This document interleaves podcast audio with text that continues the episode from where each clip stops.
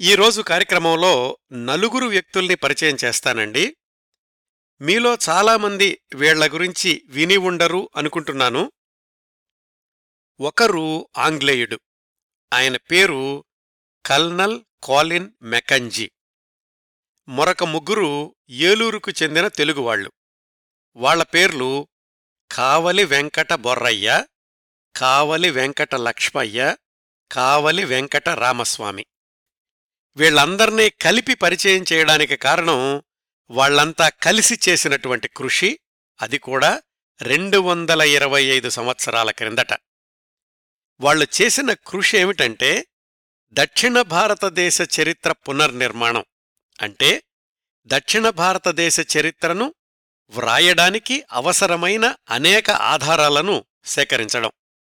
సరే తెలుగువాళ్ళు ఈ పని చేశారు అంటే అదేదో పరిశోధన వాళ్ళకు ఆసక్తి ఉంది అనుకోవచ్చు. మరి ఈ కృషిలో ఆంగ్లేయుడు ఎలా వచ్చాడు? ఎందుకొచ్చాడు ఆయనకు ఈ తెలుగు సోదరులకు ఎలా పరిచయం ఏర్పడింది? ఇవన్నీ కూడా ఈనాటి కార్యక్రమంలో ఆసక్తికరమైన విశేషాలండి. వాళ్ళ జీవిత విశేషాల్లోకి వాళ్ళ పరిశోధనా ప్రయాణంలోకి వెళ్ళబోయే ముందు వాళ్ళు చేసిన కృషి యొక్క ప్రాధాన్యత ఆ వివరాలు తెలుసుకుందాం. ఈస్ట్ ఇండియా కంపెనీ తరఫున ఆ తర్వాత బ్రిటిష్ ప్రభుత్వం తరఫున భారతదేశానికి వచ్చిన భారతదేశంలో పనిచేసిన భారతదేశాన్ని పరిపాలించిన ఆంగ్లేయుల్లో తొంభై శాతం మంది తమ కంపెనీ కోసం తమ ప్రభుత్వ ప్రయోజనాల కోసమే పనిచేస్తే వాళ్ళల్లో కనీసం పది శాతం మంది చిత్తశుద్ధితో అంకితభావంతో భారతదేశాన్ని బాగుచేయడానికి భారతీయుల సంక్షేమానికి కృషి చేశారు అని చెప్పుకోవచ్చండి. ఈ పది శాతం మంది బ్రిటిష్ అధికారులు భారతదేశంలోని భాషల్ని సాహిత్యాన్ని సంస్కృతుల్ని గౌరవించారు అధ్యయనం చేశారు వాటికి శాశ్వత రూపం కల్పించేటటువంటి ప్రయత్నాలు కూడా చేశారు. దక్షిణ భారతదేశంలో ఇలాంటి కృషి చేసిన ఆంగ్లేయుల్లో కొంతమంది గురించి ప్రస్తావించుకోవాలంటే థామస్ మన్రో పరిపాలనా రంగంలో అద్భుతమైనటువంటి సంస్కరణలను తీసుకొచ్చాడు. ఆయన రాయలసీమ జిల్లాల్లో కలెక్టర్గా పనిచేసినప్పుడు పాలెగాళ్ళ బారి నుంచి సామాన్య రైతుల్ని కాపాడాడు. ఆ రోజుల్లో అంటే పద్దెనిమిది వందల ప్రాంతాల్లో థామస్ మన్రోని రాయలసీమ ప్రజలు మండ్రోలు దొర అని మాండవ్య ఋషి అని గౌరవంగా పిలుచుకునేవాళ్ళు అలాగే సిపి బ్రౌన్ ఈయన గురించి మీలో చాలామందికి తెలుసు. తెలుగు భాషా సాహిత్యానికి ఈ సిపి బ్రౌన్ చేసిన సేవ గురించి కృషి గురించి గంటల తరబడి మాట్లాడుకోవచ్చు. ఆ కోవకు చెందిన మరొక తెల్లదొర ఈరోజు మనం మాట్లాడుకోబోతున్న కల్నల్ కాలిన్ మెకంజీ. ఆయన అసలు పేరు కాలిన్ మెకంజీ. బ్రిటిష్ మిలిటరీలో పనిచేశాడు కాబట్టి కల్నల్ కాలిన్ మెకంజీ అయ్యాడనమాట. ఈయన కృషి చేసినటువంటి విభాగం దక్షిణ భారతదేశ చరిత్రకు సంబంధించిన వివిధ రంగాల్లోని ఆధారాలను వేల సంఖ్యలో సేకరించి భద్రపరచడం వాటిని తరువాతి తరం చరిత్రకారులకు అందించడం. అది కూడా ఆయన ఉద్యోగ విధిలో భాగంగా కాదు. కేవలం ఆసక్తితో తన సొంత డబ్బుల్ని ఖర్చుపెట్టి శాసనాలను రాగిరేకుల్ని చిత్రపటాల్ని తాటాకు గ్రంథాల్ని ఇంకా అనేకానేకం సేకరించి భద్రపరిచాడు ఈ కాలిన్ మెకంజీ. ఏ దేశ చరిత్రలో అయినా ఒక వ్యక్తి ఇన్ని చారిత్రక ఆధారాలను సేకరించడం అనేది అపూర్వం. అందున ఒక విదేశీయుడు ఈ పని చేయడం అనేది ఇంకొక అద్భుతం. కాలిన్ మెకంజీ సేకరించిన దక్షిణ భారతదేశ చారిత్రక ఆధారాలను సంఖ్యాపరంగా చూస్తే తాళపత్ర గ్రంథాలు వ్రాతప్రతులు పదిహేను వందల అరవై ఎనిమిది. ఇవన్నీ కూడా పద్నాలుగు భాషల్లో పదహారు లిపుల్లో ఉన్నాయండి. రెండు వందల అరవై నాలుగు వాల్యూమ్స్లో ఎక్కించిన రెండు వేల డెబ్భై స్థానిక చరిత్రలు డెబ్భై ఏడు సంపుటాల్లో సంకలనం చేసిన ఎనిమిది వేల డెబ్భై ఆరు శాసనాలు ఆరు వేల రెండు వందల పద్దెనిమిది నాణేలు రెండు వేల ఆరు వందల ముప్పై శిల్పాలు చిత్రాలు నూట ఆరు విగ్రహాలు డెబ్భై తొమ్మిది పురాతన భవనాల డిజైన్లు నలభై పురాతన శిథిలాలు వీటన్నింటినీ సేకరించడానికి ఆయన చేసిన ఖర్చు అరవై వేల వరహాలు సొంత డబ్బులు.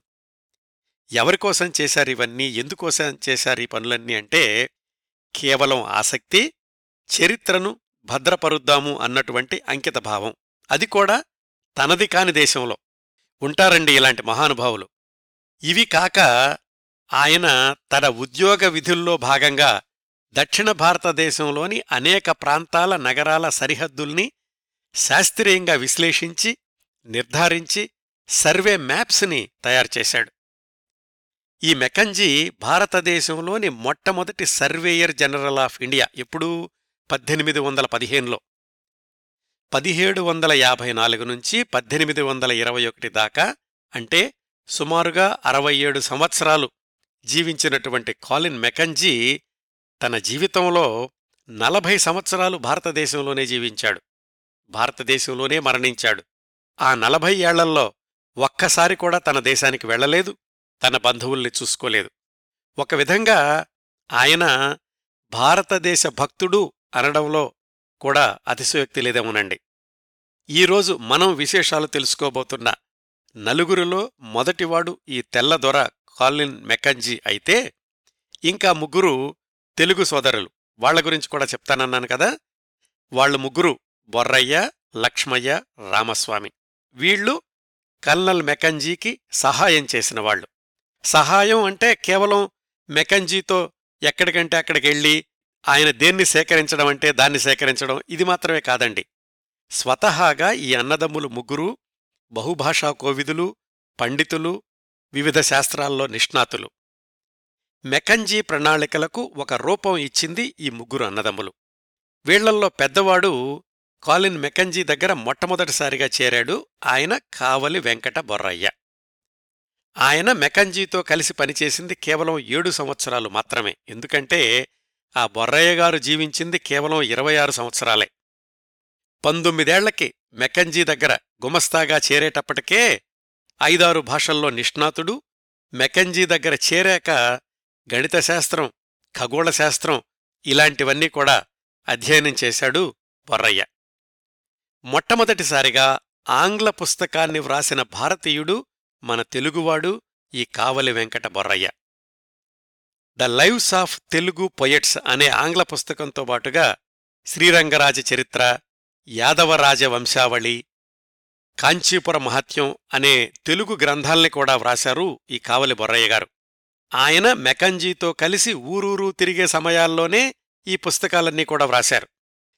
మెకంజీకి సహాయకుడిగా పనిచేయడానికని కన్నడ తమిళ భాషల్ని కూడా నేర్చుకున్నారు బొర్రయ్య ఇవే కాకుండా ఇంకెన్నో సాధించినటువంటి కావలి బొర్రయ్య జీవించింది ఇరవై ఆరు సంవత్సరాలే అని మరొకసారి గుర్తు చేసుకుంటే స్ఫూర్తికి నిజమైన నిర్వచనం దొరుకుతుందండి. ఇంకా వివరాలు తర్వాత కథనంలో వస్తాయి.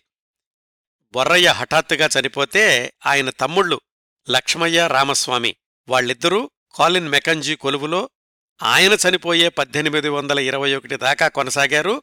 ఆయన చనిపోయాక కూడా మెకంజీ ప్రణాళికల్ని కొనసాగించడానికి తమ సాయశక్తులా ప్రయత్నించారు.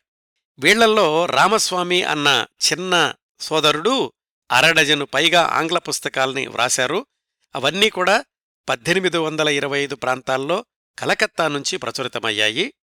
వీటిల్లో ఒకటి biographical sketches of Deccan poets అనేది. ఆ పుస్తకంలో ఆయన తన అన్నయ్య కావలి బొర్రయ్య జీవిత విశేషాల్ని వ్రాశారు. ఇప్పుడు స్పష్టంగా ఉంది కదండి ఒక ఆంగ్లేయుడు ముగ్గురు తెలుగు సోదరులు ఒకటే లక్ష్యం ఒకటే గమ్యం దక్షిణ భారతదేశ చరిత్రకు అవసరమైనటువంటి ఆధారాల సేకరణ. ఇదండి ఈనాటి కార్యక్రమానికి ఉపోద్ఘాతం. వీళ్ళ గురించి తెలుసుకోవాలి అన్న ఆసక్తిని మీలో కలిగించడమే ఈ ఉపోద్ఘాతం యొక్క ఉద్దేశం. వీళ్ళ నలుగురి జీవన ప్రయాణపు విశేషాల్లోకి వెళ్ళబోయే ముందు ఈ కార్యక్రమ రూపకల్పన కోసం నేను సంప్రదించిన పుస్తకాల జాబితా చెప్తాను. ప్రతి కార్యక్రమంలోనూ ఈ రిఫరెన్స్ ఆర్టికల్స్ గురించి రిఫరెన్స్ పుస్తకాల గురించి చెప్పడానికి కారణం ఏమిటంటేనండి ఆయా అంశాల గురించి మీరు మరింతగా తెలుసుకోవాలి అనుకుంటే మీరు కూడా ఆ రిఫరెన్సెస్ని సంప్రదించవచ్చు. అలాగే నేను చెప్పేటటువంటి కథనంలో మీకెక్కడైనా సందేహాలు వచ్చినా కానీ ఆ రెఫరెన్స్ పుస్తకాల్ని చూడొచ్చు. అందుకోసమని ఈ జాబితా ముందుగానే చెప్తున్నానండి. ఈనాటి కార్యక్రమం కోసం the Kavali brothers colonel Colin Mackenzie and reconstruction of south Indian history అనే పుస్తకం చదివాను. ఇది వ్రాసింది సివి రామచంద్రరావు గారు. పంతొమ్మిది వందల ఎనభై ఐదు ఆంధ్రజ్యోతి రజతోత్సవ సంచికలో డాక్టర్ అక్కిరాజు రమాపతిరావు గారు వ్రాసిన ఒక వ్యాసాన్ని కూడా విశ్లేషించాను. జానమద్ది హనుమచ్శాస్త్రి గారు వ్రాసిన సుప్రసిద్ధుల జీవిత చరిత్రలు అనే పుస్తకంలో కాలిన్ మెకంజీ గురించిన వ్యాసాన్ని చదివాను. ఆరుద్ర గారు వ్రాసిన సమగ్రాంధ్ర సాహిత్యం మూడవ సంపుటం నుంచి అధిక సమాచారం తీసుకున్నాను. వీటన్నింటిలోని తేదీలు సంఘటనల వరస వీటిని సరిచూడడానికి వివిధ పరిశోధనా పత్రాలు అంటే రీసెర్చ్ ఆర్టికల్స్ కూడా సంప్రదించాను. వీటన్నింటి నుంచి సేకరించినటువంటి సమాచారాన్ని మనదైన కథనంతో సమకూర్చి ఈ కార్యక్రమాన్ని మీ ముందుకు తీసుకొస్తున్నాను. ఇంకా ప్రధాన కార్యక్రమాన్ని కాలిన్ మెకంజీ జీవన రేఖలతోటి ప్రారంభిద్దాం. దీనికోసం మనం రెండు వందల యాభై సంవత్సరాలు వెనక్కి స్కాట్లాండ్ దేశానికి వెళ్ళాలి. వెళదాం రండి. స్కాట్లాండ్లో లూయిస్ లూయి అని కూడా అంటారు అని ఒక ద్వీపం ఉంది. ఆ ద్వీపంలో స్టోర్న్వే అనే ఒక ఊరుంది. ఆ ఊళ్ళో పోస్ట్ మాస్టర్గా పనిచేసిన మర్ధోక్ బెకంజీ అనే ఆయన రెండవ సంతానం కాలిన్ మెకంజీ. పదిహేడు వందల యాభై నాలుగులో పుట్టాడు. అక్కడే చదువుకున్నాడు. చిన్నప్పటినుంచి కూడా గణిత శాస్త్రం అంటే చాలా ఆసక్తి ఈ కాలిన్ మెకంజీకి. హైస్కూల్ చదువయ్యాక వాళ్ళ ఊళ్ళోనే పన్నులు వసూలు చేసే ఆఫీసులో ఉద్యోగం ఇప్పించాడు వాళ్ళ నాన్న. ఆ రోజుల్లో లూయిస్ ద్వీపాన్ని లార్డ్ ఫ్రాన్సిస్ అనే ఆయన పాలిస్తూ ఉండేవాడు. ఈ ప్రభువుల్నే నేపియర్ ప్రభువులు అని కూడా అంటుండేవాళ్ళు ఎందుకంటే వాళ్ళ వంశానికి మూలపురుషుడు జాన్ నాపియర్ అనే ఆయన. ఈ జాన్ నాపియర్ గొప్ప మేధావి గణిత శాస్త్రజ్ఞుడు.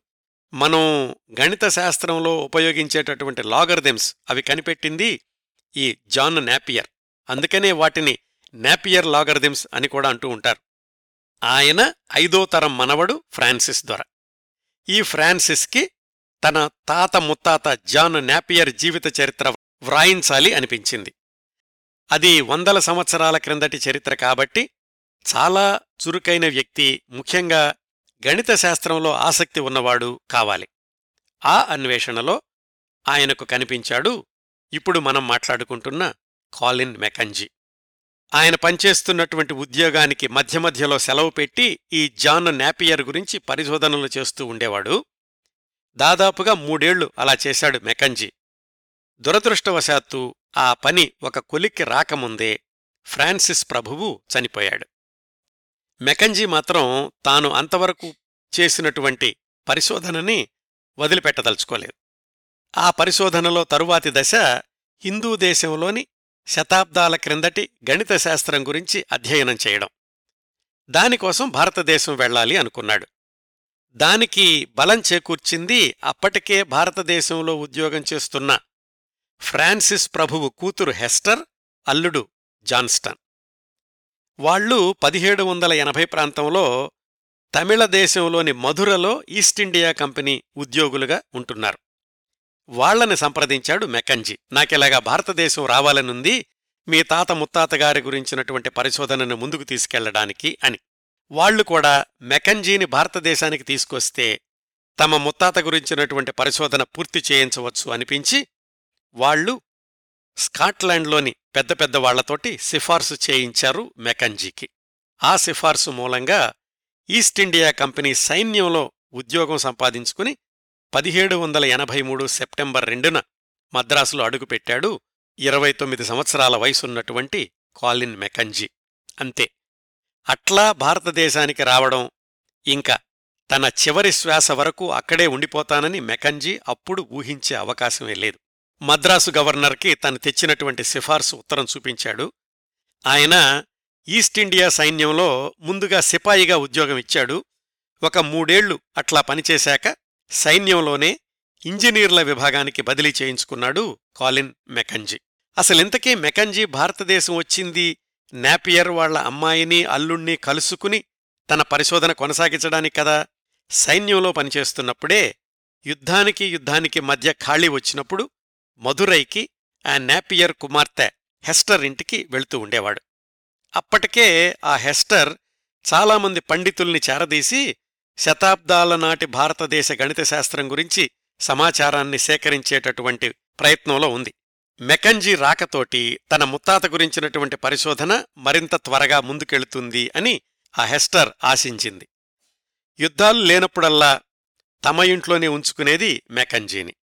అక్కడ ఉన్నటువంటి పండితుల్ని వాళ్ళు సేకరించి విశ్లేషిస్తున్నటువంటి సమాచారాన్ని చూశాక భారతదేశ చరిత్ర గురించి తెలుసుకోవాల్సింది చాలా ఉంది అనిపించింది మెకంజీకి.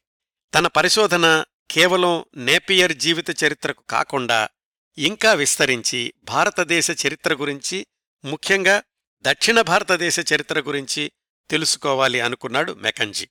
కాని అది తన ఒక్కడ వల్ల అయ్యేటటువంటి పని కాదు.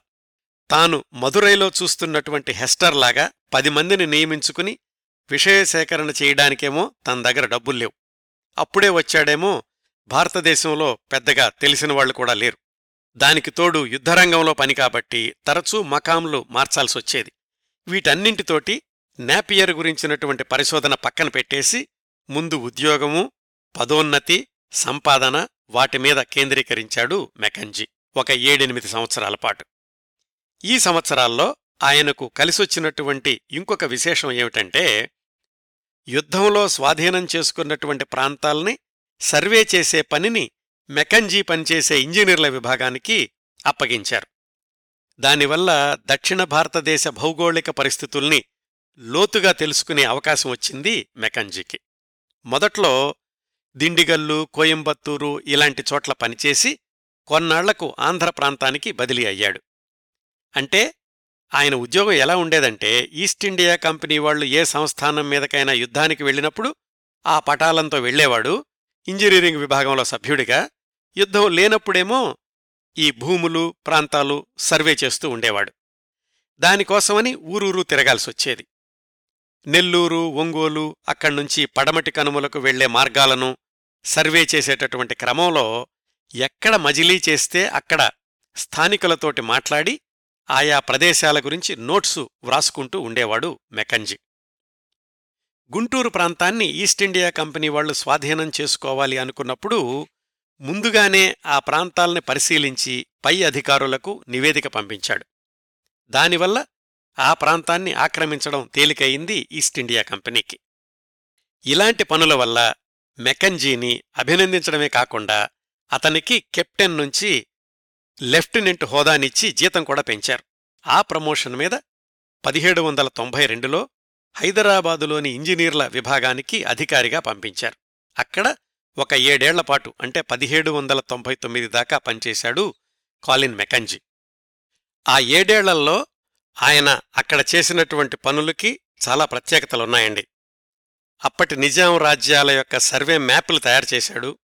ఆ ప్రాంతాల్లోని ఖనిజాల గురించి వజ్రాల గురించి వివరాలు సేకరించాడు. ఇక్కడ మనం గమనించాల్సిందేంటంటే ఒక్క సర్వే పని తప్ప మిగతావన్నీ కూడా ఆయన వ్యక్తిగత అభిరుచితోటి చేసినవే. పైగా వాటి వల్ల ఆయనేదో వ్యాపారం చేద్దామని గాని సంపాదిద్దామని గాని అనుకోలేదు. అప్పటికీ ఆయనకు అది ఆసక్తి. ఆ తర్వాత రోజుల్లో ఆయన సేకరించినవే చరిత్రకారులకు గొప్ప పెన్నిదిగా నిలిచాయి. దక్షిణ భారత చరిత్ర రచనను సుగమం చేశాయి. పదిహేడు వందల తొంభై ఆరులో ఆయనకు ఒక తెలుగు కుర్రాడితో జరిగినటువంటి పరిచయం ఒక మహాద్భుతమైనటువంటి చరిత్రకు పునాది వేసింది. ఎందుకాయన తెలుగు కుర్రాడిని పరిచయం చేసుకోవాల్సొచ్చిందంటే మెకంజీ అంతవరకు ఎక్కడికెళ్ళినా గాని స్థానికులతో మాట్లాడడం కాస్త ఇబ్బందిగానే ఉండేది. స్థానికుల్లో ఆంగ్లం తెలిసిన వాళ్ళు కూడా ఎక్కువ మంది ఉండేవాళ్ళు కాదు. ఈయనకేమో స్థానిక భాషల్లో అంత లోతుగా ప్రవేశం లేదు. ఇదొక పరిమితైతే సర్వే ప్రాంతాల్లో ఆయన సేకరించినటువంటి శాసనాల్లాంటివి చదివి అర్థం చేసుకోవడం ఆయనకు అస్సలు చేతగాని పని. అప్పటికి అంటే ఈ పదిహేడు వందల తొంభై రెండు సమయానికి ఆయన బాగానే సంపాదించాడు. మిలిటరీలో కూడా మంచి హోదాలో ఉన్నాడు. భారతదేశం వచ్చిన కొత్తలో నాపియర్ కూతురు అల్లుడు వాళ్ళ ఇంట్లో మధురైలో స్థానిక పండితులు ఉండి పురాతన గ్రంథాలను పరిశోధన చేయడం గుర్తుంది. ఆ నేపథ్యంలో తను కూడా అలాగే ఎవరైనా ఒక సహాయకుణ్ణి ఉంచుకుని తాను సేకరించిన వాటిని చదివి అర్థం చేసుకుని క్రోడీకరించే కార్యక్రమం ఇస్తే సార్థకత ఉంటుంది అనుకున్నాడు మెకంజీ. అదుగో ఆ క్రమంలో ఆయనకు పరిచయమైనటువంటి వ్యక్తి ఏలూరుకు చెందిన కావలి వెంకట బొర్రయ్య. ఈ కథనాన్ని ఇక్కడ కొంచెం పాస్ చేసి కాస్త వెనక్కి వెళ్ళి ఈ కావలి బొర్రయ్య గారి నేపథ్యం గురించి తెలుసుకుందాం. బొర్రయ్య గారి నాన్నగారి పేరు కావలి వెంకట సుబ్బయ్య. ఆయన ఆయన పూర్వీకులు వాళ్ళందరూ కూడా తరతరాలుగా వివిధ కాలాల్లో గ్రామాధికారులుగా పనిచేస్తూ వచ్చారు. ఈ వెంకట సుబ్బయ్య గారికి ఐదుగురు అబ్బాయిలు సంతానం. వాళ్ళ పేర్లు వరుసగా నారాయణప్ప బొర్రయ్య లక్ష్మయ్య రామస్వామి సీతయ్య. వీళ్ళల్లో ఈ మధ్యవాళ్ళు ముగ్గురు మెకంజీతో కలిసి పనిచేశారు కలిసి ప్రయాణం చేశారు. ఈ ముగ్గురులో పెద్దవాడైనటువంటి బొర్రయ్య పదిహేడు వందల డెబ్భై ఆరులో జన్మించాడు. పదేళ్ళదాకా వాళ్ళ ఊళ్ళోనే వీధిబడిలో చదువుకున్నాడు ఆ తర్వాత తండ్రి దగ్గరే సంస్కృత కావ్యాలు అధ్యయనం చేశాడు. చిన్నప్పటినుంచి కూడా ఏకసంధాగ్రాహి మహా తెలివితేటల కలవాడు ఈ బొర్రయ్య. చిన్నతనంలోనే సంస్కృతంలో శ్లోకాలు చెప్పేవాడు. ఊళ్ళో పెద్దవాళ్ళంతా మీవాడు చాలా గొప్పవాడవుతాడయ్యా అంటుండేవాళ్ళు వాళ్ళ నాన్నగారితోటి. బొర్రయ్యకు పదేళ్ళొచ్చేసరికి వాళ్ళ అన్నయ్య నారాయణప్ప ఈస్ట్ ఇండియా కంపెనీలో ప్రాధాన్యత ఉన్నటువంటి ఉన్నత ఉద్యోగిగా పనిచేస్తుండేవాడు బొర్రయ్య కూడా తన అన్నయ్యలాగా ఈస్ట్ ఇండియా కంపెనీలో పనిచేయాలి అనిపించింది. ఇక్కడ పనిచేయాలంటే నువ్వు వివిధ దేశస్థులతోటి మాట్లాడాల్సుంటుంది. దానికి రకరకాల భాషల్లో ప్రవేశం ఉండడం అనేది తప్పనిసరి. ముందుగా నువ్వు ఎన్ని విదేశీ భాషలు వీలైతే అన్నీ నేర్చుకో అన్నాడు వాళ్ళన్నయ్య నారాయణప్ప.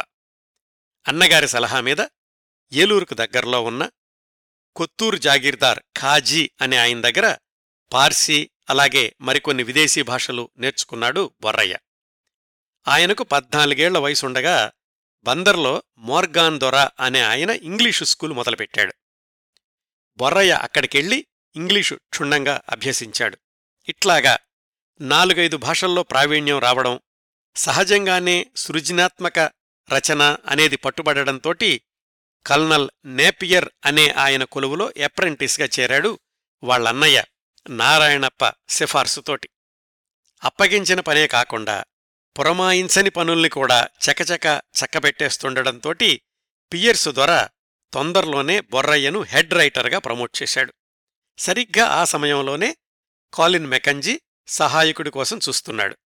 ఏదో పనిమీద ఈ మెకంజీ పియర్స్ దొర దగ్గరకొచ్చినప్పుడు బొర్రయ్య గురించి విని అతన్ని చూసి పియర్స్ దొరని ఎలాగో ఒప్పించి బొర్రయ్యను తన కొలువులోకి తీసుకున్నాడు మెకంజీ.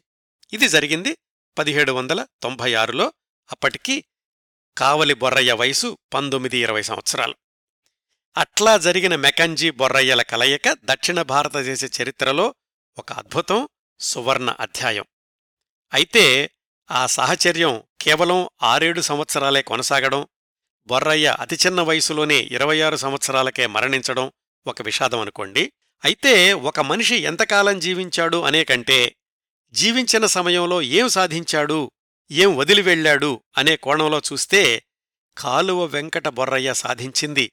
అపూర్వం అనన్యం అగణ్యం అమూల్యం. వివరాల్లోకి వెళదాం. మెకంజీ దొర దగ్గర బొర్రయ్య పదవీపరంగా చూస్తే హెడ్ ఇంటర్ప్రెటర్ ట్రాన్స్లేటర్. వ్యవహారపరంగా చూస్తే బొర్రయ్య మెకంజీకి ప్రధాన సహాయకుడు సలహాదారుడు అత్యంత నమ్మకమైన సహచరుడు కూడా. కాలక్రమేణా పనిభారం పెరిగాక మెకంజీ దొర మరికొంతమందిని తన కొలువులోకి తీసుకున్నాడు కాని బొర్రయ్య గారితో ఉన్నది మాత్రం ప్రత్యేకమైన అనుబంధం. వీళ్ళిద్దరూ కలిసి సేకరించిన క్రోడీకరించిన పురాతన చారిత్రక ఆధారాలు వేల సంఖ్యలో ఉన్నాయండి. మెకంజీ దొర దగ్గర చేరాక ఇంకా ఆయన ఎక్కడికెళ్ళినా బొర్రయ్య ఆయన వెంటే ఉండేవాడు. వీళ్ళిద్దరిని చూసిన వాళ్ళు మెకంజీకి నీడ బొర్రయ్య అంటుండేవాళ్ళు. కేవలం బొర్రయ్యతోటి పని చేయించుకోవడమే కాకుండా అతనికి చాలా పాఠ్యాంశాల్లో శిక్షణ కూడా ఇచ్చాడు ఈ కాలిన్ మెకంజీ. మెకంజీ దగ్గర బోలెడని పుస్తకాలుండేవి. ఎక్కడికెళ్ళినా వాటిని మోసుకెళ్తూ ఉండేవాడు. వాటి ద్వారా బొర్రయ్య గణితశాస్త్రం రేఖాశాస్త్రం భూగోళశాస్త్రం ఖగోళశాస్త్రం ఇవన్నీ క్షుణ్ణంగా నేర్చుకున్నాడు. అట్లాగే స్థానిక భాషలు కూడా. మెకంజీతో కలిసి ప్రయాణం చేసే క్రమంలో తమిళ కన్నడ భాషల్ని కూడా ఔపోసన పట్టాడు. దానివల్ల ఉపయోగం ఏమైందంటే అప్పటికే మెకంజీ సేకరించి పెట్టినటువంటి ఆ తరువాత వాళ్ళిద్దరూ కలిసి సేకరించిన శాసనాలు రాగిరేకులు ఇలాంటి వాటిని చదివి అర్థం చేసుకుని మెకంజీకి వివరిస్తూ ఉండేవాడు. అవసరమైనప్పుడల్లా వాటిని ఆంగ్లంలో పట్టికలు కూడా తయారు చేస్తూ ఉండేవాడు బొర్రయ్య. ఈ క్రమంలో వివిధ లిపులు కూడా అభ్యసించాడు. ఇదంతా బొర్రయ్య తన ఇరవై రెండు ఇరవై మూడు సంవత్సరాల వయసులోనే. బొర్రయ్య మెకంజీ దగ్గర చేరిన ఒకటి రెండేళ్ళకి తన తమ్ముళ్ళు లక్ష్మయ్య రామస్వామి వాళ్ళిద్దరినీ కూడా మెకంజీ దగ్గరే చేర్పించాడు అప్రెంటిస్లుగా అట్లా కొనసాగింది ఈ మెకంజీ కావలి సోదరుల యొక్క పరిశోధనా ప్రయాణం. పదిహేడు వందల తొంభై తొమ్మిదిలో కర్ణాటకలోని శ్రీరంగపట్టణం టిప్పు సుల్తాన్ ముట్టడి కోసం ఈస్ట్ ఇండియా కంపెనీ సైన్యాన్ని పంపించింది.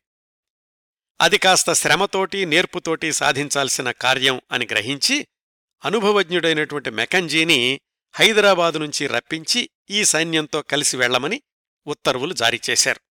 మరి మెకంజీ ఎక్కడుంటే బొర్రయ్య కూడా అక్కడుండాలి కదా? మెకంజీతో పాటే ఆ సైన్యంతో కలిసి శ్రీరంగపట్టణం వైపు ప్రయాణం చేస్తూ ఆ అనుభవాలన్నింటికీ పద్యరూపమిచ్చాడు కావలి బొర్రయ్య. శ్రీరంగపట్టణం చేరేలోగా మధ్యలో ఒక ఆసక్తికరమైన సంఘటన జరిగింది. ఏమైందంటే వాళ్ళు గద్వాల చేరుకోగానే ఆ సంస్థానంలోని వాళ్ళెవరో మెకంజీకి సంబంధించిన విలువైన పత్రాలు దొంగిలించుకుని వెళ్ళిపోయారు. వాటిని ఎలాగైనా వెతికి తీసుకురమ్మని బొర్రయ్యను పంపించాడు మెకంజీ. బొర్రయ్య ధైర్యంగా గద్వాల సంస్థానంలోకి వెళ్ళాడు. అతను తెల్లదొర అనుచరుడు అని తెలిసి గద్వాల సంస్థానాధిపతి బొర్రయ్యను బందీగా పట్టుకోమన్నాడు జైల్లో పెట్టారు. సరైన భోజనం పెట్టలేదు పైగా హింసించారు. అయితే బొర్రయ్య మాత్రం ఎక్కడా ఎదురు తిరగటం కాకుండా తన సహనంతోటి మంచితనంతోటి జైలు సిబ్బందిని మచ్చిక చేసుకోవడమే కాకుండా తన పాండిత్యంతోటి గద్వాల ప్రభువుని కూడా మెప్పించాడు. తాము బంధించింది మామూలు గుమస్తాని కాదు గొప్ప పండితుణ్ణి అని గ్రహించినటువంటి గద్వాల సంస్థానాధీశుడు బొర్రయ్య గారికి మెకర్జీ దగ్గర్నుంచి దొంగిలించి తెచ్చినటువంటి పత్రాలను తిరిగి ఇవ్వడమే కాకుండా ఘన సన్మానం కూడా చేసి పంపించాడు. అదండి. బొర్రయ్య గారు తన పాండిత్యంతోటి సంపాదించుకున్నటువంటి ప్రాధాన్యత గౌరవము. అక్కడ్నుంచి మళ్ళీ మెకంజీతో కలిసి శ్రీరంగపట్టణం వైపు ప్రయాణించాడు కావలి బొర్రయ్య. యుద్ధభూమిలో ఉండి టిప్పు సుల్తాన్ మీద జరిగిన యుద్ధాన్ని అందులో గెలిచి కోట బురుజు మీద ఈస్టిండియా కంపెనీ పతాకాన్ని ఎగరేయడాన్ని ప్రత్యక్షంగా చూశాడు బొర్రయ్య. కేవలం చూడడంతో ఆగిపోకుండా ఆ ఘట్టాలన్నింటినీ అద్భుతమైనటువంటి పద్యాల రూపంలోనే కాకుండా ఆంగ్లంలో కూడా గ్రంథస్థం చేయడంతోటి మెకంజీ దొర బొర్రయ్యకు సత్కారం చేశాడు. టిప్పు సుల్తాన్ పతనం తర్వాత ఈస్ట్ ఇండియా కంపెనీ వాళ్ళు మెకంజీని హైదరాబాదు నుంచి మకాం మార్చి మైసూర్లోనే ఉండి ఆ చుట్టుపక్కల ప్రాంతాలని సర్వే చేయమని చెప్పారు. ఆయనతో పాటే బొర్రయ్య కూడా కదా చిత్రదుర్గ దాకా ప్రయాణం చేస్తూ సర్వే చేస్తూ త్రోవలో స్థానికులతోటి మాట్లాడి వాళ్ళ చరిత్ర గురించి తెలుసుకోవడం దేవాలయాల్లోని శాసనాలను చదివి నోట్సు రాసుకోవడం పురాతన వస్తువుల్ని నాణ్యాల్ని సేకరించడం ఇలాంటివన్నీ చేశాడు బొర్రయ్య. ఇవే ఉత్తరోత్తర దక్షిణ భారతదేశ చరిత్రను రాయడానికి చరిత్రకారులకు ఉపయోగపడ్డాయి.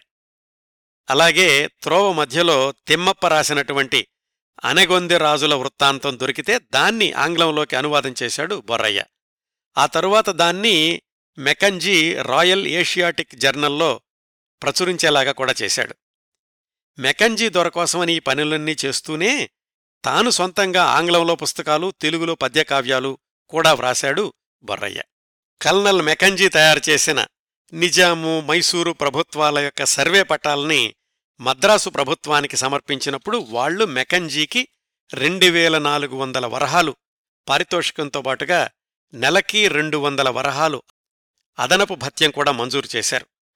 నలభై ఐదు సంవత్సరాల వయసున్న మెకంజీ అప్పటికీ పెళ్ళి కూడా చేసుకోలేదు. అందుకని ఆ వచ్చినటువంటి సంపాదన అంతా కూడా పురాతన వస్తు సేకరణకు వాటిని క్రోడీకరించడానికే ఉపయోగించుకున్నాడు. తన కొలువులోకి మరింత మందిని తీసుకుని వాళ్ళందరికీ శిక్షణ ఇచ్చే బాధ్యతను కూడా బొర్రయ్యకి అప్పగించాడు.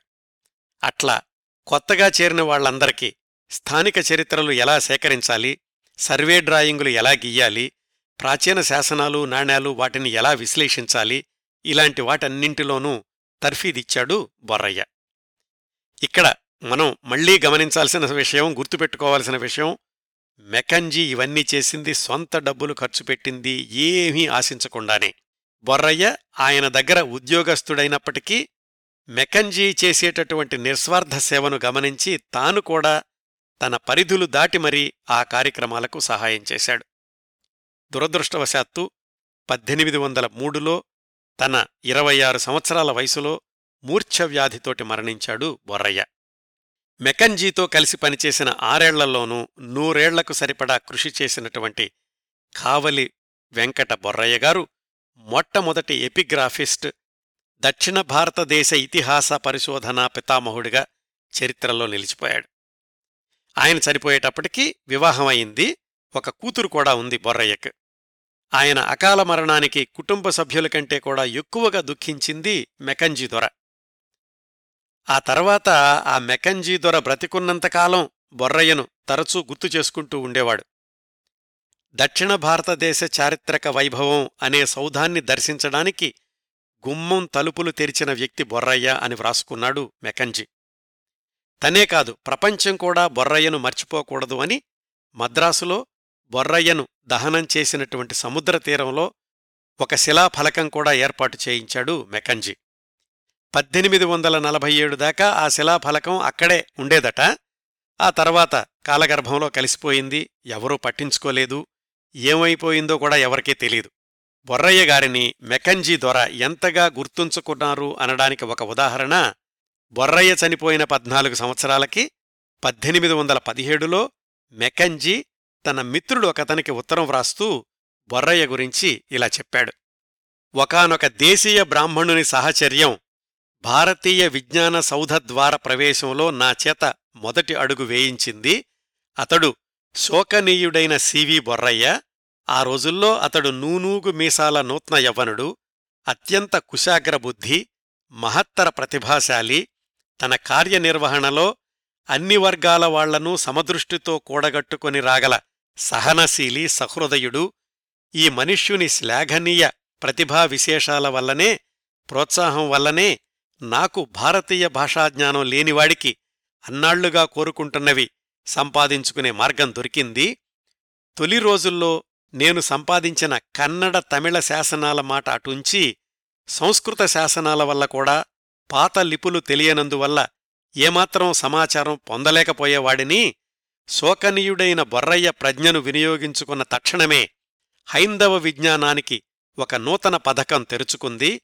అంత చిన్న వయసులోనే అతడిని నేను పోగొట్టుకున్నా అతడు చూపిన మార్గం వల్ల ఇచ్చిన శిక్షణ వల్ల అతని సోదరులు శిష్యులు సంతోషంగా అతని త్రోవనే నడుస్తూ ఉండడం వల్ల క్రమేణా ఒక సిబ్బందిని ఏర్పాటు చేసుకుని అదృష్టవశాత్తు ప్రారంభించిన దాన్ని అత్యధిక విజయవంతంగా కొనసాగిస్తున్నాను అని. ఇదంతా కూడా బొర్రయ్య గురించి ఆయన చనిపోయిన పద్నాలుగు సంవత్సరాల తర్వాత కాలిన్ మెకంజీ తన మిత్రుడికి వ్రాశాడండి. అంటే బొర్రయ్య మీద ఎంత అభిమానం లేకపోతే అన్ని సంవత్సరాలు గుర్తుపెట్టుకుంటాడో ఊహించుకోండి. ఇంకా బొర్రయ్య మెకంజీ దగ్గర చేరిన కొద్ది సంవత్సరాలకే తన తమ్ముళ్ళు లక్ష్మయ్య రామస్వాముల్ని కూడా ఆయన దగ్గర చేర్పించాడు అని చెప్పుకున్నాం కదా? మెకంజీ భారతదేశంలో జీవించిన నలభై సంవత్సరాల్లో బొర్రయ్య ఆయనతో కలిసి పనిచేసింది కేవలం ఆరేడు సంవత్సరాలే కదా. బొర్రయ్య చనిపోయాక తమ్ముళ్ళు లక్ష్మయ్య రామస్వామి మెకంజీ దగ్గరే కొనసాగారు. లక్ష్మయ్య గారిని ప్రధాన సహాయకుడి హోదాకి పదోన్నతి ఇప్పించాడు కాలిన్ మెకంజీ. మెకంజీ చేస్తున్నటువంటి సేవలకు ఈస్ట్ ఇండియా కంపెనీ వాళ్ళు ఆయనకు ప్రత్యేక పారితోషికం వేల వేల వరహాలు ఇస్తూనే ఉన్నారు. అట్లా వచ్చిన డబ్బులన్నింటినీ పరిశోధనలకే ఖర్చు చేస్తూ ఉండేవాడు ఆ మెకంజీ. పద్దెనిమిది వందల ఎనిమిది నాటికి ఆయన దగ్గర పన్నెండు మంది ఇంటర్ప్రెటర్స్ ఉండేవాళ్ళు వాళ్ళందరికీ హెడ్ కావలి వెంకటలక్ష్మయ్య వాళ్ళందరూ పారిభాషిక పదాలు వ్యవసాయక విషయాలు స్థానిక చరిత్రలు శాసనాలు నాణ్యాలు వీటన్నింటినీ సేకరించి దొరగారికి ఇస్తూ ఉండేవాళ్ళు వాళ్ళల్లో కొంతమంది సేకరించిన వాటి వివరాలు వ్రాస్తుండేవాళ్ళు మెకంజీకున్న సర్వేయర్ ఉద్యోగంతో పాటుగా ఈ పరిశోధనలన్నీ ఒక నిరంతర ప్రక్రియలాగా కొనసాగుతూ ఉండేవి. పద్దెనిమిది వందల పదకొండులో జావా ద్వీపం మీద దండయాత్రకు వెళ్ళాల్సొచ్చింది కాలిన్ మెకంజీ. అప్పటికీ ఆయనకు ఇంకా పెళ్ళి కాలేదు. యుద్ధంలో ఏమవుతుందో ఏమోనని తన ఆస్తి ఎవరెవరికి చెందాలో విల్లు కూడా రాశాడు. గమనించాల్సిన విషయం ఆ విల్లులో తన ఆస్తిలోని పదవ శాతం ఈ కావలి సోదరులకి చెందాలి అని రాశాడండి. జావా ద్వీపం మీద దండయాత్రకు వెళ్ళినటువంటి సమయంలో అక్కడ పరిచయమైనటువంటి ఒక డచ్ మహిళను అక్కడే వివాహం చేసుకున్నారు. ఈ కాలిన్ మెకంజీ యుద్ధం ముగిశాక భార్యతో కలిసి భారతదేశానికి తిరిగొచ్చాడు. పద్దెనిమిది వందల పదిహేనులోనే మెకంజీని భారతదేశం మొత్తానికి సర్వేయర్ జనరల్ని చేశారు. అప్పుడే ఆయన కల్నల్ అయ్యాడు. అందుకే ఆయన పేరు కల్నల్ కాలిన్ మెకంజీ అని ఉంటుందండి.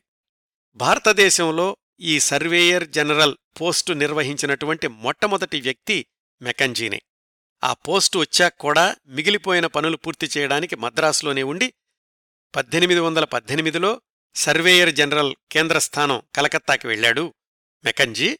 లక్ష్మయ్య రామస్వామి వాళ్ళు కూడా ఆయనతో పాటుగానే కలకత్తా వెళ్ళారు అక్కడికి వెళ్ళాక కూడా తాను అంతవరకు సేకరించిన శాసనాలు గ్రంథాలు వాటిని సంస్కరించేటటువంటి కార్యక్రమం కొనసాగింది. అట్లా ఆయన దగ్గర పనిచేసినటువంటి సిబ్బంది వ్రాసిన పరిశోధనా గ్రంథాలు ఎక్కువగా ఉన్నాయి కానీ మెకంజీ తనంతట తనుగా వ్రాసినటువంటి రీసెర్చ్ పేపర్స్ తక్కువే. అయినా కాని వాటిల్లో ముఖ్యమైనవి శ్రీశైలంలోని ఆలయ విశేషాలు అలాగే గుంటూరు దగ్గర అమరావతి స్థూపం అక్కడి విశేషాలు దక్షిణ భారతదేశంలోని జైన స్థావరాల వివరణ అనెగొంది రాజుల చరిత్ర మొదలైనవి. ఇవన్నీ. గుంటూరు దగ్గర అమరావతిలోని శిథిలాలను పురాతన శాసనాల్ని పరిశోధించేసరికి అవి బౌద్ధుల కాలం నాటివి అని మెకంజీకి అప్పుడు తెలీదు. మొదట్లో అవి జైనులవనే ఆయన అనుకున్నాడు. ఆ తరువాత చరిత్రకారులు అవన్నీ కూడా బౌద్ధుల కాలం నాటివి అని నిర్ధారించారనుకోండి వాటిని వెలికి తీసి సంరక్షించిన ఖ్యాతి మాత్రం కాలిన్ మెకంజీకే దక్కుతుంది అని విశ్లేషకుల అభిప్రాయం. పద్దెనిమిది వందల ఇరవై వచ్చేసరికి ఆయనకు అరవై ఆరు సంవత్సరాల వయసొచ్చేసింది. వృద్ధాప్యపు సమస్యలు మొదలవడంతోటి ఇంకా స్వదేశానికి వెళ్ళి అక్కడ తన రచనా వ్యాసంగాన్ని కొనసాగిద్దాము అనుకున్నాడు మెకంజీ. మొదట్లో చెప్పాను కదా ఆయన భారతదేశంలో అడుగుపెట్టాక మళ్ళా ఒక్కసారి కూడా స్కాట్లాండ్ వెళ్ళలేదు బంధువుల్ని కూడా చూడలేదు. కాకపోతే ఆ సంవత్సరాల్లో ఆయన బంధువులకు వ్రాసినటువంటి ఉత్తరాల్ని ఇప్పటికూడా స్కాట్లాండ్లో ఎడింబరో నగరంలోని రికార్డుల ఆఫీసుల్లో చూడొచ్చండి. పద్దెనిమిది వందల ఇరవైలో ఆయన స్కాట్లాండ్లో ఉన్న సోదరుడికి ఒక ఉత్తరం రాశాడు. నేనింకా మన దేశం వచ్చేస్తున్నాను. మన ఇంటిని తిరిగి కట్టుకుందాము. పక్కనున్న ఖాళీ స్థలాలు కూడా కొనేసేయండి. పెద్ద ఇల్లు కట్టుకుందాం. నా పరిశోధన కొనసాగించడానికి నాకు పెద్ద ఆఫీస్ కావాలి అని. దురదృష్టవశాత్తు స్వదేశం వెళదాము అనుకున్నటువంటి మెకంజీ కోరిక నెరవేరనేలేదు. పద్దెనిమిది వందల ఇరవై ఒకటి మే ఏడున కలకత్తాలోనే మరణించాడు. అక్కడే ఆయన్ని సమాధి చేశారు. ఆయన సేకరించిన వస్తువులన్నింటినీ కూడా బెంగాలు ప్రభుత్వం వాళ్ళు నలభై వేల వరహాలిచ్చి ఆయన భార్య దగ్గర్నుంచి కొనుక్కున్నారు. వాటిల్లో అధిక భాగం ప్రస్తుతం లండన్లోని బ్రిటిష్ మ్యూజియంలోనూ లైబ్రరీలోనూ కొన్నేమో కలకత్తా మద్రాసు గ్రంథాలయాల్లో మ్యూజియంలో ఉన్నాయండి. ఆయన విల్లు ప్రకారం ఆయన చనిపోయాక ఆయన సంపాదనలో కొంత భాగం స్కాట్లాండ్లోని ఆయన చెల్లెలికెళ్ళింది. అప్పట్లోనే అది ముప్పై వేల పౌండ్లు. ఆమె ఆ డబ్బుని కుటుంబ అవసరాల కోసం కాకుండా మెకంజీ స్వగ్రామంలోని వాళ్ళందరికీ ఉపయోగపడే ప్రణాళికల కోసం ఖర్చు పెట్టింది. అంటే ఈ త్యాగం పరోపకారం నిస్వార్థత అనేవి వాళ్ళ కుటుంబంలో అందరికీ ఉన్నాయన్నమాట. స్కాట్లాండ్లోని వాళ్ళ ఊరికి ఐదు మైళ్ళ దూరంలో ఉన్న సెంట్ కొలాబాలో చర్చి దగ్గర కాలిన్ మెకంజీ పాలరాతి స్మృతి ఫలకాన్ని చెక్కించారు ఆయన సోదరి. తన పరిశోధనలో భాగంగా ఆరుద్రగారు పంతొమ్మిది వందల ఎనభై మూడులో స్కాట్లాండ్ వెళ్ళి మెకెంజీ పుట్టినటువంటి ఊరు ఆయన పెరిగినటువంటి ప్రదేశాలు ఆయన స్మృతి ఫలకం ఇవన్నీ చూసొచ్చారు. ఇంకా కావలి సోదరుల్లో మిగిలిన వాళ్ళు లక్ష్మయ్య రామస్వామి గారులు కదా? వాళ్ళ విషయానికొస్తే వాళ్ళ సాహితీ కార్యక్రమాలు గ్రంథరచన మరొక నలభై యాభై సంవత్సరాల పాటు కొనసాగింది. మెకంజీ గారు చనిపోయాక ఆయన సంపాదనలో కొంత భాగం వీళ్ళిద్దరికీ కూడా లభించింది. లక్ష్మయ్య గారేమో మద్రాసుకు వచ్చేస్తే రామస్వామి గారు మాత్రం కలకత్తాలోనే ఉన్నారు. అందుకే రామస్వామి గారు వ్రాసిన పుస్తకాలన్నీ కూడా కలకత్తాలోనే పబ్లిష్ అయ్యాయి. రెండు వందల సంవత్సరాల క్రిందటి రామస్వామి గారు వ్రాసిన ఆ ఆంగ్ల పుస్తకాల్లో కొన్నింటిని ఇప్పుడు మీరు ఇంటర్నెట్లో ఆర్కైవ్ డాట్ ఓఆర్జీలో కూడా చూడొచ్చండి.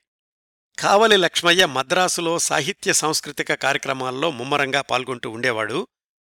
ఆంగ్లేయులు పద్దెనిమిది వందల ముప్పై ప్రాంతాల్లో మద్రాసులో మదరాసు లిటరరీ సొసైటీ అనే సంస్థను ప్రారంభిస్తే కావలి లక్ష్మయ్య గారేమో హిందూ లిటరరీ సొసైటీ అనే సంస్థను మొదలుపెట్టి ఆ చుట్టుపక్కల ఉన్నటువంటి పండితులందర్నీ ఒకచోటకి చేర్చారు. మెకంజీ దొర సేకరించిన వాటిలో మద్రాసుకు చేరినటువంటి పురాతన వస్తువులు గ్రంథాలు వాటిమీద తన పరిశోధన కొనసాగించడానికి అనుమతి ఇవ్వండి అని ప్రభుత్వానికి విజ్ఞప్తి చేశారు లక్ష్మయ్య. అయినా కాని ఉపయోగం లేకపోయింది. వాళ్ళేమో ఆ పనిని టేలర్ దొర అనే ఆంగ్లేయుడికి అప్పగించారు లక్ష్మయ్య గారిని పక్కన పెట్టేశారు.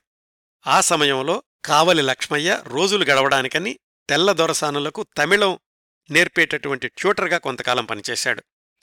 అక్కడ కలకత్తాలోనే ఉండిపోయిన రామస్వామి గారి పరిస్థితి బాగానే ఉంది. ఆయన వ్రాసినటువంటి ఇంగ్లీష్ పుస్తకాలు బాగా అమ్ముడుపోవడమే కాకుండా దానివల్ల ఆయనకు ఆదాయం బాగానే వచ్చేది సన్మానాలకు కూడా కొదవలేదు. మొత్తంగా చూస్తే ఈ ముగ్గురు సోదరుల్లో బొర్రయ్య గారేమో చిన్నతనంలోనే అకాల మరణం చెందితే లక్ష్మయ్య గారు మద్రాసు వచ్చేస్తే మెకంజీ సేకరించిన వాటి వల్ల ఆ రోజుల్లోనే కాస్త లాభపడింది చిన్నవాడైనటువంటి రామస్వామి మాత్రమే. ఈ ముగ్గురు ముఖ్యంగా బొర్రయ్య వాళ్ళని పోషిస్తూ తన సంపాదనంతటిని పురాతన వస్తు సేకరణకే వెచ్చించినటువంటి మెకంజీ వీళ్ళ కృషి ఫలితమే తర్వాత రోజుల్లో చరిత్రకారులు దక్షిణ భారతదేశ చరిత్రను గ్రంథస్థం చేయడానికి మూల కారణం. ఆరుద్ర గారు రాసిన సమగ్రాంధ్ర సాహిత్యంలో చెప్పారు కావలి సోదరుల గురించి మెకంజీ గురించి ఇంకా సమగ్రమైనటువంటి పరిశోధన కొనసాగించాల్సిన అవసరం ఉంది. రీసెర్చ్ స్కాలర్సు తొందరపడి తమకు దొరికిందేదో వ్రాసేయడం కాకుండా కూలంకషంగా కృషి చేసి నిఖార్సైన సమాచారాన్ని సేకరించాల్సిన అవసరం ఉంది అని. ఉన్నంతలో ఇంటర్నెట్టు ఇలాంటి సౌకర్యాలు లేని రోజుల్లో ఆ నలుగురు గురించి విశేషాలు సేకరించిన ఆరుద్రగారి కృషిని అభినందించి తీరాలి. ఇవండి colonel Colin Mackenzie Kavali Venkata Borrayya Kavali Venkata Lakshmayya Kavali Venkata Ramaswamy గార్ల గురించినటువంటి విశేషాలు. ఈ కార్యక్రమాన్ని ఇంతటితో ముగిస్తానండి. ఈ కార్యక్రమాలను ఆదరించి అభిమానిస్తున్న శ్రోతలందరకు హృదయపూర్వకంగా కృతజ్ఞతలు తెలియచేస్తున్నాను. మళ్ళీ వారం మరొక మంచి కార్యక్రమంతో కలుసుకుందాం. అంతవరకు నవ్వుతూ ఉండండి. మీ నవ్వులు పది మందికి పంచండి. ప్రస్తుతానికి మీ వద్ద సెలవు తీసుకుంటోంది సదా మీ ఆదరాభిమానాలను కోరుకునే మీ కిరణ్ ప్రభ.